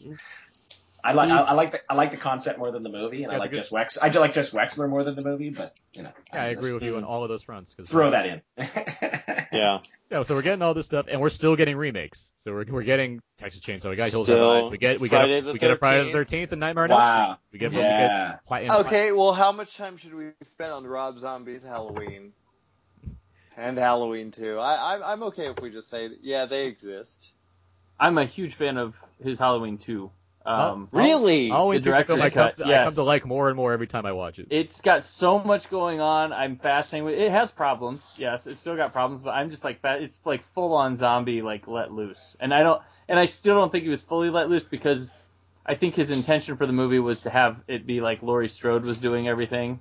But um, you know, Weinstein's and the Cods probably wouldn't allow that, but th- there's a, just this craziness going on with that movie, and it, and it reminds me. There's certain aspects of its like kind of its journey that reminds me of like uh, uh, Bride of Frankenstein, even at points. Like it's just that crazy. It's being a different beast completely than the first one.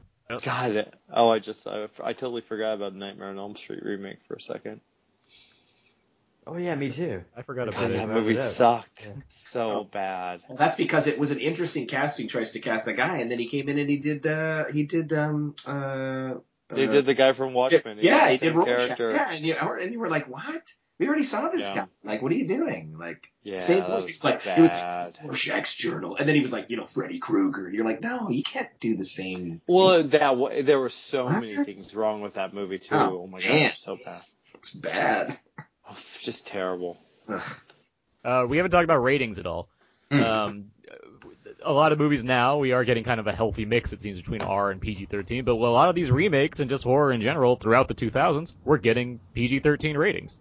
Yeah. Like, we- and I'm not saying that it needs to be R-rated to be amazing, but at the same time, it's not that it just feels PG-13. It or it's not that it is. It's that it feels neutered. It feels like a lot of these mm-hmm. movies are neutered, and even in their unrated cut versions, they still feel neutered. They still feel like they didn't really try to do anything.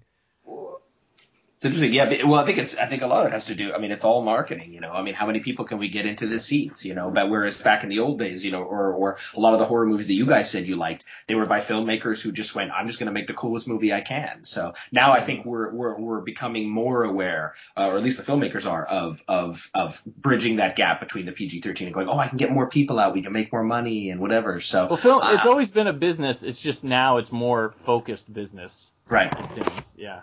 Well, it's interesting because you get a film like like The Conjuring that hit, where that's an R-rated film and it makes what like a forty million dollar opening weekend and becomes one of the Yeah. biggest horror movies of all time. And then you get a sequel or prequel, Annabelle, which again is also R-rated. and Yeah, just huge past opening. 200 million worldwide. Annabelle, Nice. and it, Yeah. ironically, wasn't even good, but Yeah. not surprisingly. So it's, you know, it, it's clearly there's an audience for horror movies. It's just a matter of like making it. I mean, look at like like talk about Texas Chainsaw Massacre, R-rated all the way, great Right. trailer, people wanted to see it, done. But but now you get these, you know, you get Prom Night, or you, you get these just terrible things that come out. Um, Oh, prom night. Oh my gosh. that's a key example right there. that one and the Stepfather remake. remake. were like, whoa. Or Oh, even all the J horror movies. All those are all PG-13. They Yeah, have they have eerie stuff I mean- in them, perhaps, but Then let's take. I mean, you take a look at those and then compare them to like what we were talking about, Saw and Hostel. Are they R when you hold them up to them? Like it's. I mean, there's crazy. Like the, the Saw and Hos- the, the Hostel movies would have been NC-17 or X back in like the late '80s. Mm-hmm. Right. easily, or wouldn't even got released like that. And then it's just it just the rating systems is a mess. That's that's the whole thing behind it. Like it just that's more what it is than you're R, you're PG thirteen. Like The Conjuring, that that's a PG thirteen movie. Yeah, I was gonna say, I was gonna say, like the the cool thing about that was it, it never felt like they were watering it down. I mean, that's just the story. There is no like kind of salacious, too salacious material that needs to be in that story. But there's nothing worse than watching a movie that's a slasher or that's a whatever, you know, like that has those conventions or could have those those conventions, but the filmmaker holds it back just to get a PG-13. It makes That's me true, yeah. kind of makes me ill. So That's true. But yeah, like the, the Conjuring, it comes out, it's R rated. The, like the following weekend, the Wolverine comes out, which has Wolverine with his claws out, slashing up ninjas, PG thirteen. right, Mhm. Like it just it, it's it's a broken rating system currently. absolutely. But yeah, they still try to push for that PG-13 because that's everybody can go. I mean, ca- parents even take their kids that shouldn't be going to PG-13 movies to PG-13 movies because they're PG-13 movies. So we move into now, like we move into where we are at this point, and it's like in terms of crazes. I mean, found footage is kind of around in uh, The home various video forms. market for found footage is ridiculous. I Yeah, just, I, I just, every I just, week, wa- I just watched one where literally it takes place from the eye face perspective of the lead character for the whole movie. Hmm. Not found footage, but actually from their perspective. I've never seen anything more annoying in my life. I was like, wow, you Well, guys. Maniac What about was awesome. Maniac? Yeah. Maniac No, was no. awesome. Right. No, no, Maniac that's- was great, yeah. No, but this one was really bad. This was like, this was, this was hard to take. So, no, not Maniac. You're talking about the, the, The Elijah Wood remake. Yeah, the Elijah Oh, Wood. I love that movie. Right, right, right. Yeah, I don't know. This one was, it was that wasn't it. It was a, it was with uh, Joel David Moore, and it was a, Oh. it was a straight to video movie. So. But so we're at yeah, we have found footage movies and kind of haunted house. It seems like haunted house stuff is kind of rolled back around, like and or even like stuff going on in houses that are just kind of scary to look at, kind of thing. Because you have Conjuring or Insidious, but those are really they're really possession movies to an extent in some way, but just happen to be kind of in the guise of a haunted house, which is an interesting way to take it. And it it's like where where are we going next? Like what what else is happening? hmm I mean, I don't know. Does like this the slasher comeback. I mean, Well, the ha- like I don't know. I like mean- there's there's a Friday the Thirteenth movie next year, so and it's not. I don't think it's currently a remake or reboot. I think it's just another Jason movie, and it's done by Platinum Dunes. So And at this point, we've gotten remakes of all like the heavy hitters from from the 70s, 80s, where we've had Texas Chainsaw, Halloween, Friday the 13th. to where yeah, to where no one no one cares with like the Leprechaun remake. Ar- ar- just- arguably the best one of those is the Curse of Chucky, which is not even a remake. no, no, Yeah, it's a sequel. yeah. Yeah. Yeah. It's a sequel. And I, That's I- the twist of the speaking- movie. It's it's a sequel.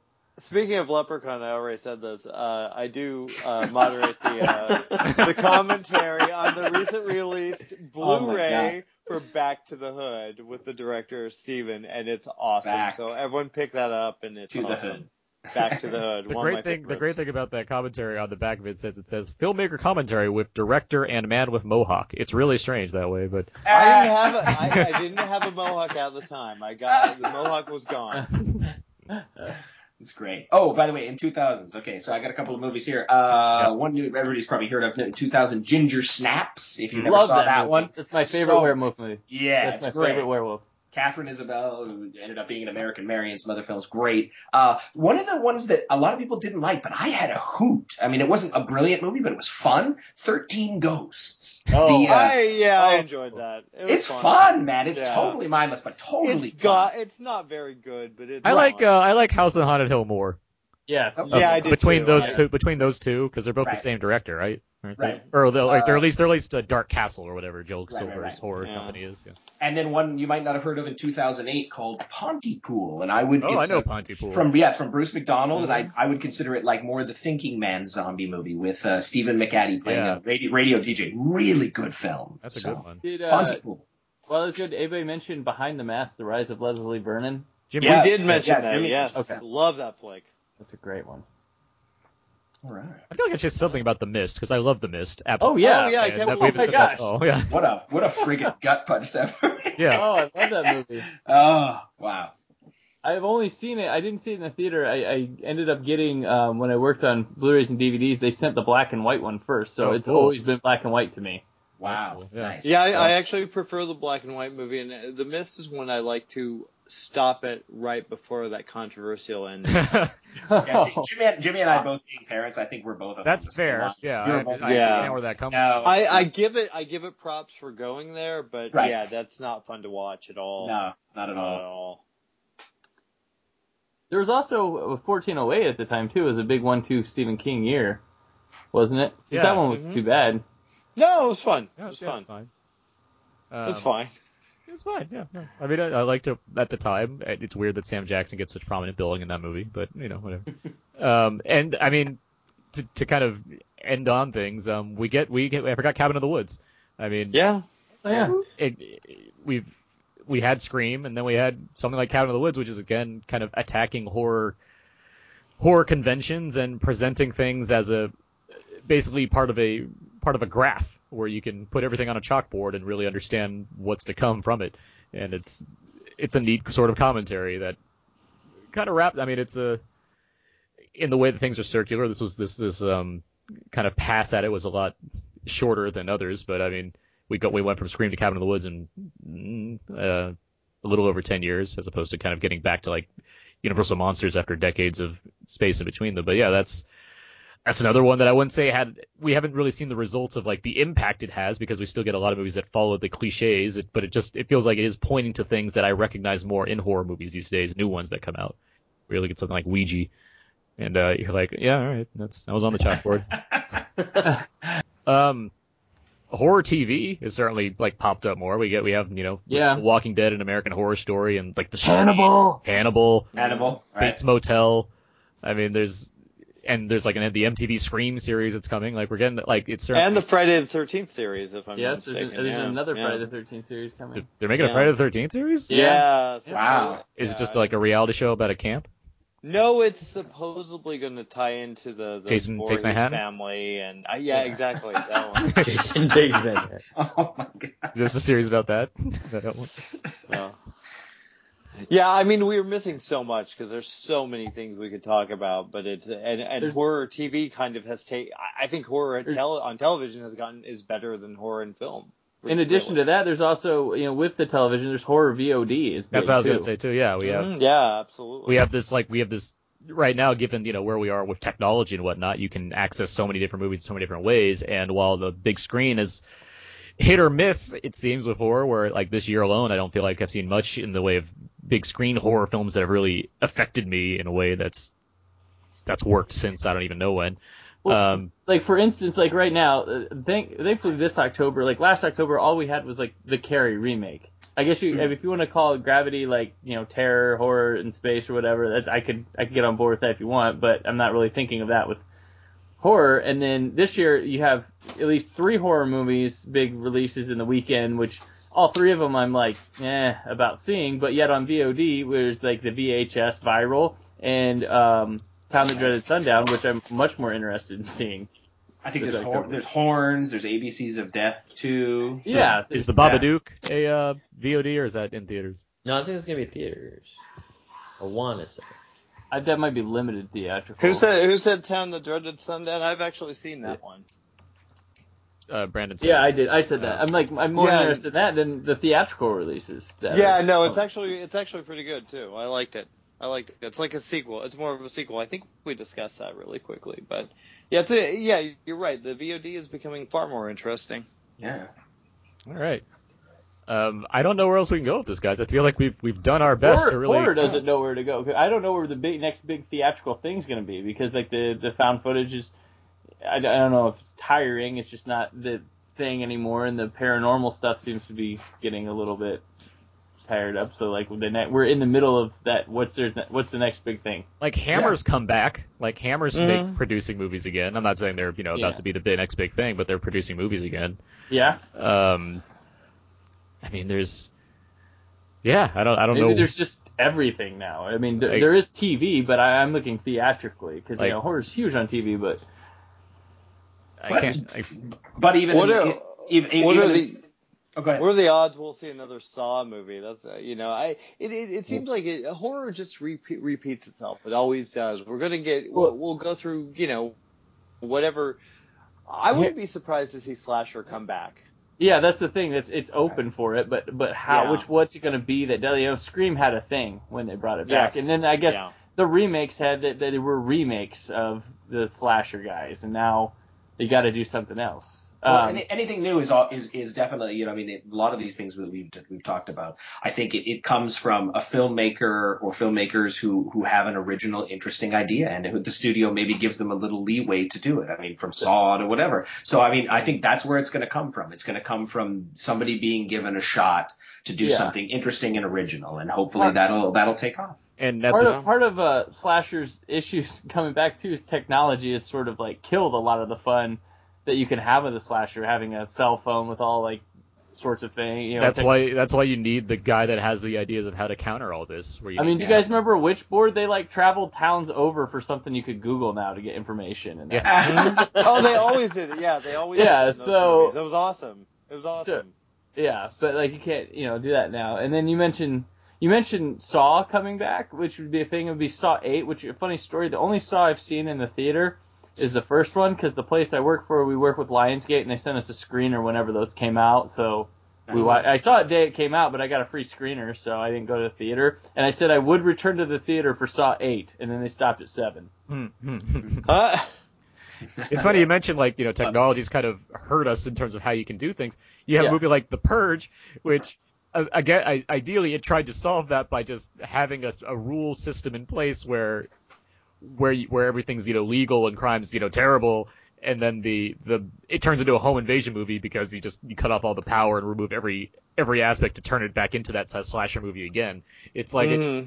it, so like we there's that's like the bad way to approach it of just like of, of taking everything away from you to make it work whereas someone needs to come up with the idea of how you can incorporate all the various means that we have these days Aside from oh, scary. I got no bars. I got Yeah, no exactly, bars out here. Like,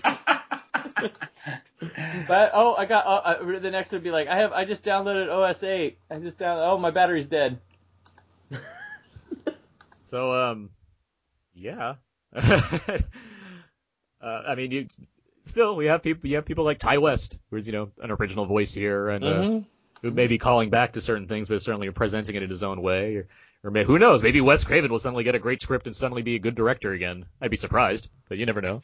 You never know. You never know.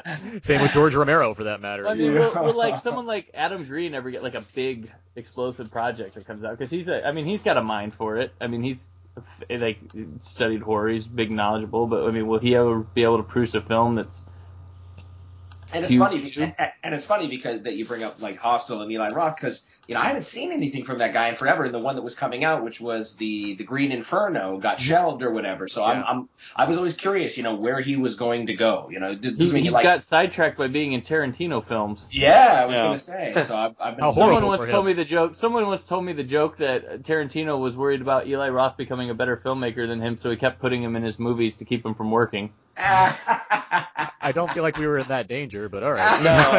No, I- Yo, yo, but uh, yeah, Eli Roth had all these things that were supposed to happen, and like Yeah, you know, Stephen. King movie, like Yeah. that Cell movie, and just like nothing, and he just like sat dormant, and he was supposed to make the Thanksgiving, an actual adaptation of it, just right.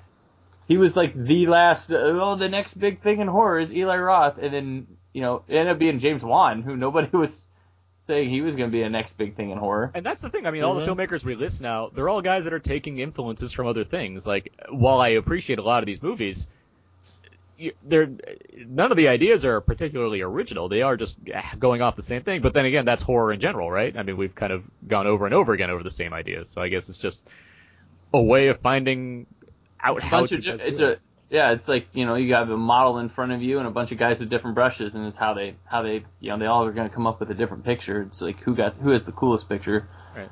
in the end. All right, well let's let's wrap this up here. We've gone from the the cabinet of cabinet of Caligari all the way to Wow. Ouija, and um, Yeah. Wait, wait, wait, wait, wait. Before we go, I was gonna say. I you got some I- forgottens? I, I, well, no, no, no, no. I, just just one movie that to be on the lookout for since we're since we're going going into the future. Um, that I Future saw- Forgotten Friday. Yes, that I forgot that I saw at Screamfest called Julia, and it's it's a it's a rape revenge movie, which I've never been a huge fan of them, but this is like unlike anything I've ever seen. It's really you know grounded in a in a dark and an emotional place, and it was just it totally bowled me over. It was five star, and the lead Ashley C. Williams is stunning in this movie. So if you're looking for a good horror movie to come out next year, um, I would definitely recommend Julia. It's pretty it's pretty uh, intense. not to mention WWZ2, right? Right. yes, of course. yeah. We'll see too.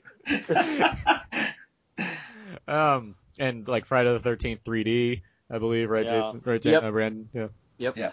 Yep. Um, And Well, you know, Halloween that- three that- that they'll always they'll always tell us it's like James Bond. There's always going to be another Halloween movie. It's a family that owns it, Yep. but who knows when it comes out. So I don't I don't buy anything until I see like a trailer. That I well even that, even then their movies. might not- Next year, yeah. The, oh, you know what we forgot to mention, and I can't believe it. One of the, the it was also really last last thing uh, forgotten Friday, I guess for me was Trick or Treat. oh, Trick or Treat. Oh, yeah. yes. Trick or Nobody mentioned that. One of the best holiday f- themed horror films since the original Halloween. Yeah, fantastic. That's You- a fun you- one. Yeah. Yeah, and, and and of course did so you know uh, did so well uh, with fans you know when it ca- finally actually came out that uh, Mhm. I, I remember the I, I heard at the Egyptian when they had a screening and they had the cast there and stuff that he announced that they were going to do a sequel so they are going to do Yeah. a sequel to Trick or Treat so Yeah. Definitely. Hopefully, we'll see that old like, school sooner anth- than old five school years. old Yeah. school anthology fun Yeah, two trick, two treat. That's I'm sure what it'll be called. Yeah. Um, An- an- anthologies anthologies have made a little push. They have Yeah. like, between VHS and the trick Yeah. treat, obviously, Like there's Hey, chilling yeah. chilling visions, five senses of fear, the ABCs uh, of horror. right ABCs right of right horror. All right, so with, with all that said, you guys, thank you all for being here, and thank you for doing this throughout the month with me. Thank you for choosing us. yeah Yes, yes, it was fun. I wanted to get some horror fans in here, and this was this was a lot of. I mean, thank Jimmy. Jimmy's the one that came to me with an idea like this. So, thank you Jimmy You're welcome. and and Abe, thanks for saying like four things, but sticking around and watching into this. No, I, I completely enjoyed all of this. I'm sure you did. No, I was glad glad you were able to make it for one of these. Yeah, thanks. Um, I mean, you guys are an impressive group. I need to go and pick your brains and then write a bunch of blog posts about which movies you should go see. But um, with all that said, let's just wrap everything up here. Uh, Brandon Peters, where can people find more of your work online? If you haven't listened to the first four podcasts or any of them on out now, I write for um, whysoblue.com where um, if you like content, I had plenty of it this past weekend. And um, I also have a blog, Naptown Nerd, which is naptownnerd.blogspot.com. Follow me on Twitter at btpeters. Jimmy O. You can find me at joblo.com, arrowinthehead.com, Facebook, James Oster, uh, in, in Instagram and Twitter, Jimmy to the O. At, at, at, at wait, you forgot and the the um uh, And my le- leprechaun. leprechaun. Yes. I, I, And- I, I, I didn't want to forget. And Yeah. Airplane versus Volcano, currently on Netflix. Yes! You can find me on that. Jason Coleman. Mine's real simple. Just go to starpulse.com. And again, always free, every Friday, the Forgotten Friday flick. Uh, this week, uh, I'm, I'll do something special because it's getting right up Halloween time. So something maybe you never heard of that's uh, scary and tasty. So My Bloody Valentine 3D. there you go. Nice. That's awesome. A fun movie. And uh, if you want to hear Abe say more than four words, where can you people find Abe? Where's Abe? Where's Abe at? Where's the Abe? What? Where's You can find our episodes of our outnow.podomatic.com and soundcloud.com slash outnow podcast. Um, and you can find me at thecodeofzeke.com, at Aaron's PS4, and at YSO Blue. All those places, you yeah, you can you know where to find our podcast: iTunes, Yeah. SoundCloud, Stitcher, Podomatic, We're all over the We're everywhere. You can email us at nowpodcast at gmail.com. Let us know your thoughts on just horror movies in general, since we've been talking about them for the last five weeks. Um, our Facebook page slash Out Now Podcast and Twitter at Out Now underscore podcast. And uh, yeah, guys, um, I hope you all have a happy Halloween. Yes, happy Halloween. Happy Yeah. Halloween. It's coming. It's coming soon. I hope all of our listeners have a happy Halloween. This episode drops on Halloween, so Nice. but nothing better than that, I'd say. Um, just as a nice wrap up to this horror series that we've been doing, and I'm While you're trick or treating, load this podcast onto your iPod. there. You go. Yeah, parents And look around around, just listen while while your kids are having fun. Or if kids are just really into podcasts, I don't know what kids do. Maybe they want to listen to it too. but um, yeah, this has been a, this has been a super super great deal of fun. I hope we do more things like this in the future, have these bonus series, and especially next October we can maybe dive into something like more specific. Next October, the history of rom-coms. There we go. Yes. About rom-coms. I say, I say, I say next Halloween we dive right into the Leprechaun series. With. So, all of them. Go Oh, yeah, a well, commentary series. on the Back to the Hood commentary. That's what we'll do. A brilliant idea. Brilliant idea. It is a, it is a great commentary. Make sure you listen. But yeah, no, that's uh, that's gonna do it uh, for this horror series. Um, yeah, feel free to tune feel free to tune into our regular episodes about Out There and an Abe, or listen to the other ones that you haven't listened to already yet of this horror series if you've been enjoying this. But with all that said, that's gonna do it. So until next time, so long. And goodbye.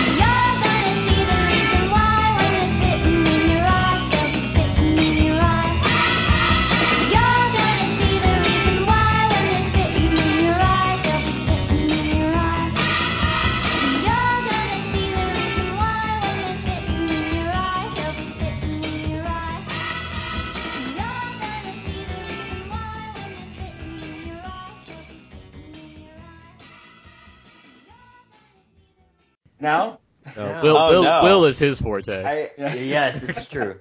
I listened to the 80s podcast today, And I was like, yeah, I have no idea. I had to look up Pumpkinhead. I had to look up What? like, all- Really? Ed. Oh, I'm so I'm so bummed that I didn't get to do the '80s one. That was like my We- favorite. You one. know, Brandon- Brandon yeah. said we'd still be talking Fuck. if you were on that one. Yeah, Yeah, oh, Yes. yeah. Oh yeah, that one was like my decade. I'm like, oh fuck. That was amazing. I we and we were like, oh, we, Uh. I I actually had to like be finished by nine o'clock, and we we finished like by ten. I was like, there's Wow. too much, too much, and we had to rush through the last five five years. Yeah. It was so disappointing because there's so much. Oh god, uh, the best best decade in horror, yeah. hands the down. 80s. Let's just talk about the '80s again. Screw the '90s. wow, I'm looking at some of these movies. I'm like, wow, Xtro two, awesome. Phantoms. Phantoms is a yeah. Yeah, freak. Although I, I, I do get to plug plug something though because I'm on the uh, uh, commentary for Leprechaun Back to the Hood. and clearly that's one of the Oh, nice. focuses of our. Uh, I am. That is, uh, Well, that, I- that, that just became War, even Warwick. Davis raps Yeah. in that one. I I absolutely enjoy that movie. I think it's funny. I think it's I really think the Hood funny. ones are fine. Yeah, they're I've, fun. uh, The stupider the Leprechaun movie, the better it is. yes, That's my. I agree. It Oh is my God. totally true. I, I've Wishing shaped a lot of the space. podcast around Leprechaun Back to the Hood to make sure Jimmy can plug away. So Please, yeah, thank you. You know me, I like my plugs. Oh my god. yeah, that's why, that's why his head looks so like doll like. I know. I know. All right, Wow. we're all here.